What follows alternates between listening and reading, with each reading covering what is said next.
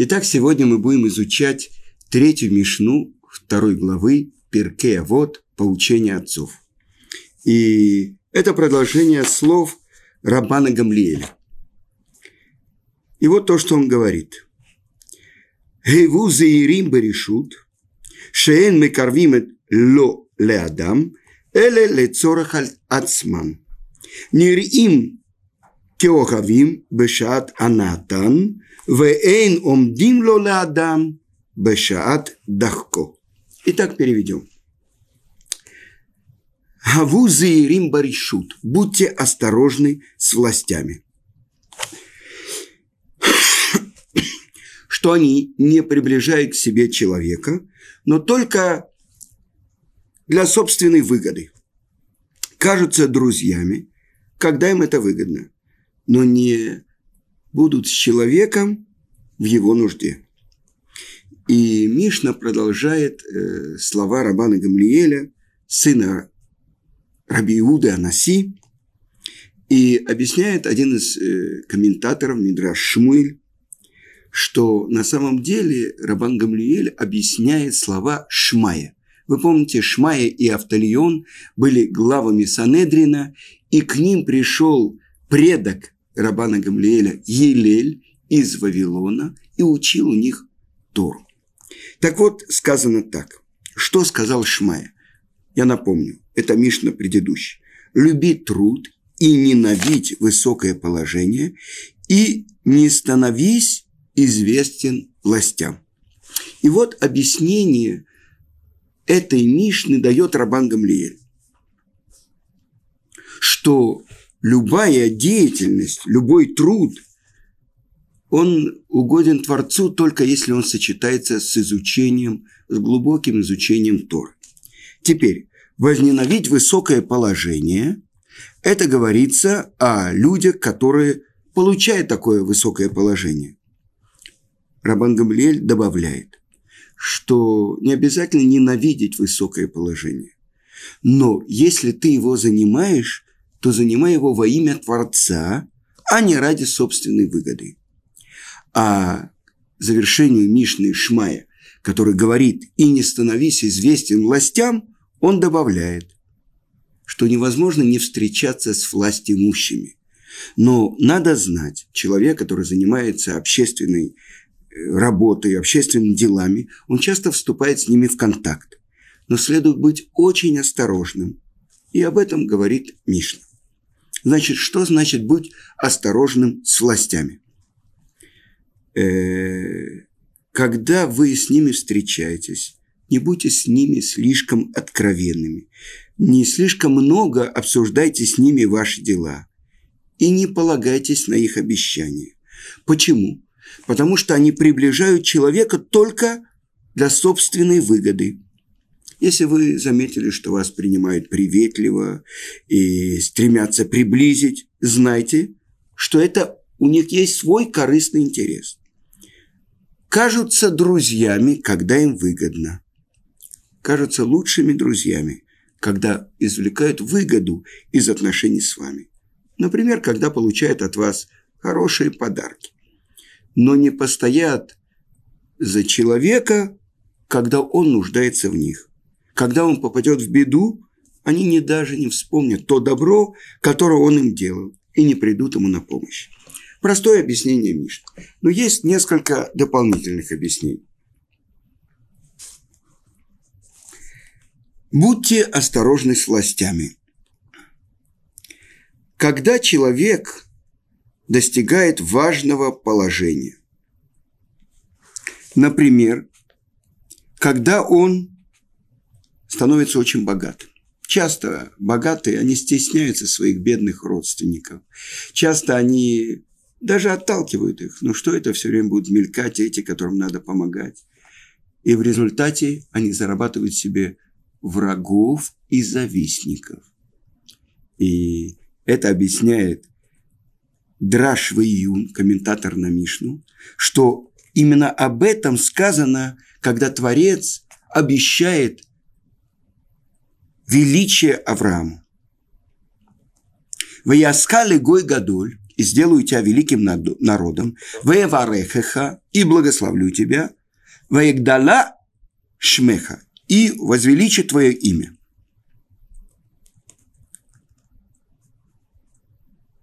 Даже когда ты получишь величие, ты будешь оставаться тем, кто служит другим. Авраам был мультимиллионером. Он сам прислуживал гостям, когда он их принимал. Значит, через это человек получает благословение от других людей, а не проклятие. Потому что когда человек действительно возносится, он, э, может быть, хорошо выглядит в глазах властей, царской власти. Но как он выглядит в глазах самого Творца? Сказано, что Творец говорит, я с гордецом не могу находиться в одном мире. Очень часто я приведу вам, э, я много лет тому назад встречался с Моск... в Москве с очень богатым человеком. Это человек, который э, приехал из э, Ташкента, из Самарканда. И он в детстве встречался с Равыцкаком Зильбером. Это известный меценат Леви Леваев. И он говорил, что ну, была какой-то час, мы ждали какого-то решения из-за границы, кто-то должен был быть гарантом той суды, которую я должен был у него взять. И он сказал, ты знаешь, что деньги, они часто делают так, что человек неправильно себя оценивает. Ведь другие э, восхваляют его, э, желают стать его друзьями для чего? Для того, чтобы получить от него материальную какую-то поддержку. И он говорит, это очень часто человек может ошибиться и действительно думать, что он великий. Поэтому это нужно быть очень осторожным, чтобы не доверять всем тем словам, которые про тебя говорят другие люди. Так вот, человек, который достигает вдруг великого положения, великого положения. То есть обычно это человек, и на наших глазах, в нашем поколении, я видел э, много людей, которые неожиданно разбогатели. Так вот, кто сохранил хорошие качества, помнит про бедных, помнит про друзей, это показатель, что он выдерживает испытание богатством. Известно, что когда по-моему, жена Рависройля Саланта, купила лотерейный билет. Он сказал, учти, у меня нет к этому билету никакого отношения. То есть он боялся этого испытания, если она выиграет большую сумму.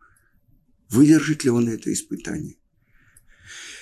И поэтому тот человек, которому дают такое испытание, вообще это известный вопрос, который задал римский патриций э, Раби. Ну что это такое? Вы не понимаете. Творец сотворил бедных, богатых. Что это такое? Вы там э, даете цдаку, помогаете. Вы понимаете, что как Творец сотворил? Я объяснил ему Раби Акива, что для этого Творец и сотворил бедных, чтобы у богатого была возможность заработать будущий мир. Как он наделял десятину от своего заработка? Э, вы понимаете, что это не простое испытание. И вот я приведу историю про Хофицкаема. В его Ишиве в Радине был один выдающийся ученик, который очень хорошо учился. И происходил он из очень бедного дома. И он просил у Хофицкаема, чтобы он дал ему благословение на богатство. Он говорит, вы знаете, как я буду помогать? Прежде всего, я буду помогать Ешиве и всем еврейским мудрецам Радина. Но Хавацкайм как-то уходил от этого.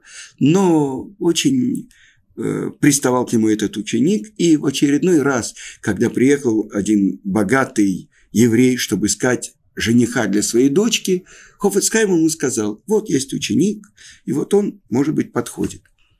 И действительно он женился на дочке богача, и он открыл свое дело, и очень быстро увеличил, может быть, удвоил, утроил э, ту недунью, то, что ему полагалось по брачному договору, и стал один из самых богатых купцов Петербурга. И вот э, приехал Хофицкайм в Петербург, и состоялась встреча, э, еврейские меценаты, еврейские купцы встретились с Хофицкаймом, обсуждали с ним дела э, еврейского народа, нужды. И после встречи все разошлись, и остался один богатый купец. И он подошел к Хофицкайму и спросил, «Раби, вы меня помните? Это я тот самый ваш ученик». Хофицкайм сказал, «Да, да, я вспоминаю. Сколько лет прошло? Десять, пятнадцать?» Он говорит, «Да». И я остался, чтобы поговорить с вами наедине. У меня есть большая проблема. Что-то произошло с моей рукой. Я просто не могу открыть руку и отдать те деньги, которые я заработал. Когда он учился в Ешиве, когда он был большим э, знатоком Торы, это было одно. Но он просил о богатстве. И вот ему послали это богатство. И он плакал перед Хофицкаймом и говорил, я просто не могу делиться этими деньгами, которые мне посылает Творец. То есть он не выдержал это испытание. С другой стороны, э, вы знаете, есть заповедь давать в долг, и такая же заповедь отдавать долг. И это одна из тех вещей, про которые написано в Торе, что эта заповедь включает в себя 612 заповедей. И какая это заповедь? Это ребит. Ребит – запрет из Торы давать деньги под проценты другому еврею. Брит – ребит. Те же самые буквы на святом языке. А то, что я слышал от Гаона Равмыши Шапира, ребит в этой заповеди заключен тарьяб, то есть Тав – это 400, Рейш – это 200, Юд – это 10, и, наконец-то, Бет – это 2. 612 заповедей. Человек, который говорит, это мои деньги, я хочу, чтобы они мне приносили пользу. Что это такое? Я просто буду так одалживать, делать просто мецву. И что он делает? Он дает деньги под проценту другому еврею. Иногда, чтобы не нарушить прямо, он как бы дает не еврею, чтобы он дал еврею, но на самом деле это очень страшный запрет. С другой стороны, есть запрет не отдавать долг, то есть нарушение истории. Больше того, заповедь вернуть долг. И человек, который одалживает, и он знает, что это ему не необходимо для, скажем, повседневной жизни, а на что-то лишнее. Или человек, который одалживает, не знает, откуда он вернет. На самом деле это запрет истории. Потому что, например, тот, кто тебе одолжил, он ждет, что в такое-то время он получит назад деньги. А он их не получает, потому что человек ведет себя легкомысленно с чужими деньгами. Либо деньги обесцениваются, и это реальный человек приносит вред другому еврею. Вы понимаете, насколько Тара э, думает о том, как сохранить имущество еврея. Например, есть заповедь истории возвращения потери. Если огромный поток воды э, течет в сторону участка моего друга, а я нахожусь здесь, и я могу сделать ограду из камней. Если я это не делаю, я не исполнил заповедь возвращения потери. Я должен был отодвинуть этот поток от участка моего друга, чтобы не смыло его землю. Так вы понимаете, как бережно Тара требует от еврея относиться к имуществу другого еврея. А это одна из тех вещей, которые Творец говорит, вот этим вы можете меня проверять. Человек, который правильно отделяет десятину, сказано, отделяй десятину, тасер, бишвильше тит ашер, чтобы ты разбогател. И человек, который правильно отделяет десятину, кто посылает ему заработок, кто посылает ему деньги? Несомненно, Творец. Но для чего? Чтобы он правильно использовал то, что он заработал. А если он берет все то, что Творец ему посылает, только для себя, то он неправильно пользуется этим. И тогда он постепенно утратит то, что дает ему Творец. И это тоже Мидраш приводит. Один человек, он оставил сыну великолепный сад, который приносил определенное количество плодов каждый год, например, 100 тонн, и 10 тонн отделял он, отдавал на бедных. Но один год сын, который э, начал обрабатывать этот сад, он действительно отдел, отдал 10 тонн. Но на следующий год он подумал, ну что это так много отдавать? Отдал 9. И на следующий год у него выросло только 90 тонн. тонн. А тогда он отдал 8. И вы понимаете, каждый год у него все меньше и меньше, пока в конце концов на всем этом участке выросло только 10 тонн. И тогда вдруг к нему начали приезжать его родственники. Поздравляем тебя, поздравляем, ты стал Леви. Как Леви? Что Леви? Вы знаете, что первое отделение этого земли Израиля э, это трумак дола. Это где-то 2% от урожая.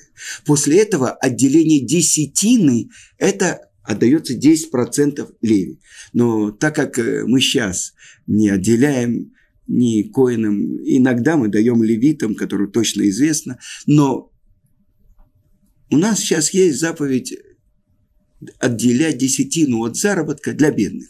Так вот, они его поздравляют, что он стал леви. Почему? Потому что раньше у него было 100 тонн, а сейчас только 10. То есть он сам получает только десятину. С другой стороны, человек, который правильно делится и отделяет от своего имущества, это знак, что он может разбогатеть. И мне рассказывал один человек из Ешивы Орсамех, он поехал, по-моему, в Южную Африку и пришел к одному э, большому фабриканту и говорит, вот это то, что сказано в Торе, что если вы будете отделять десятину, это возможность для обогащения.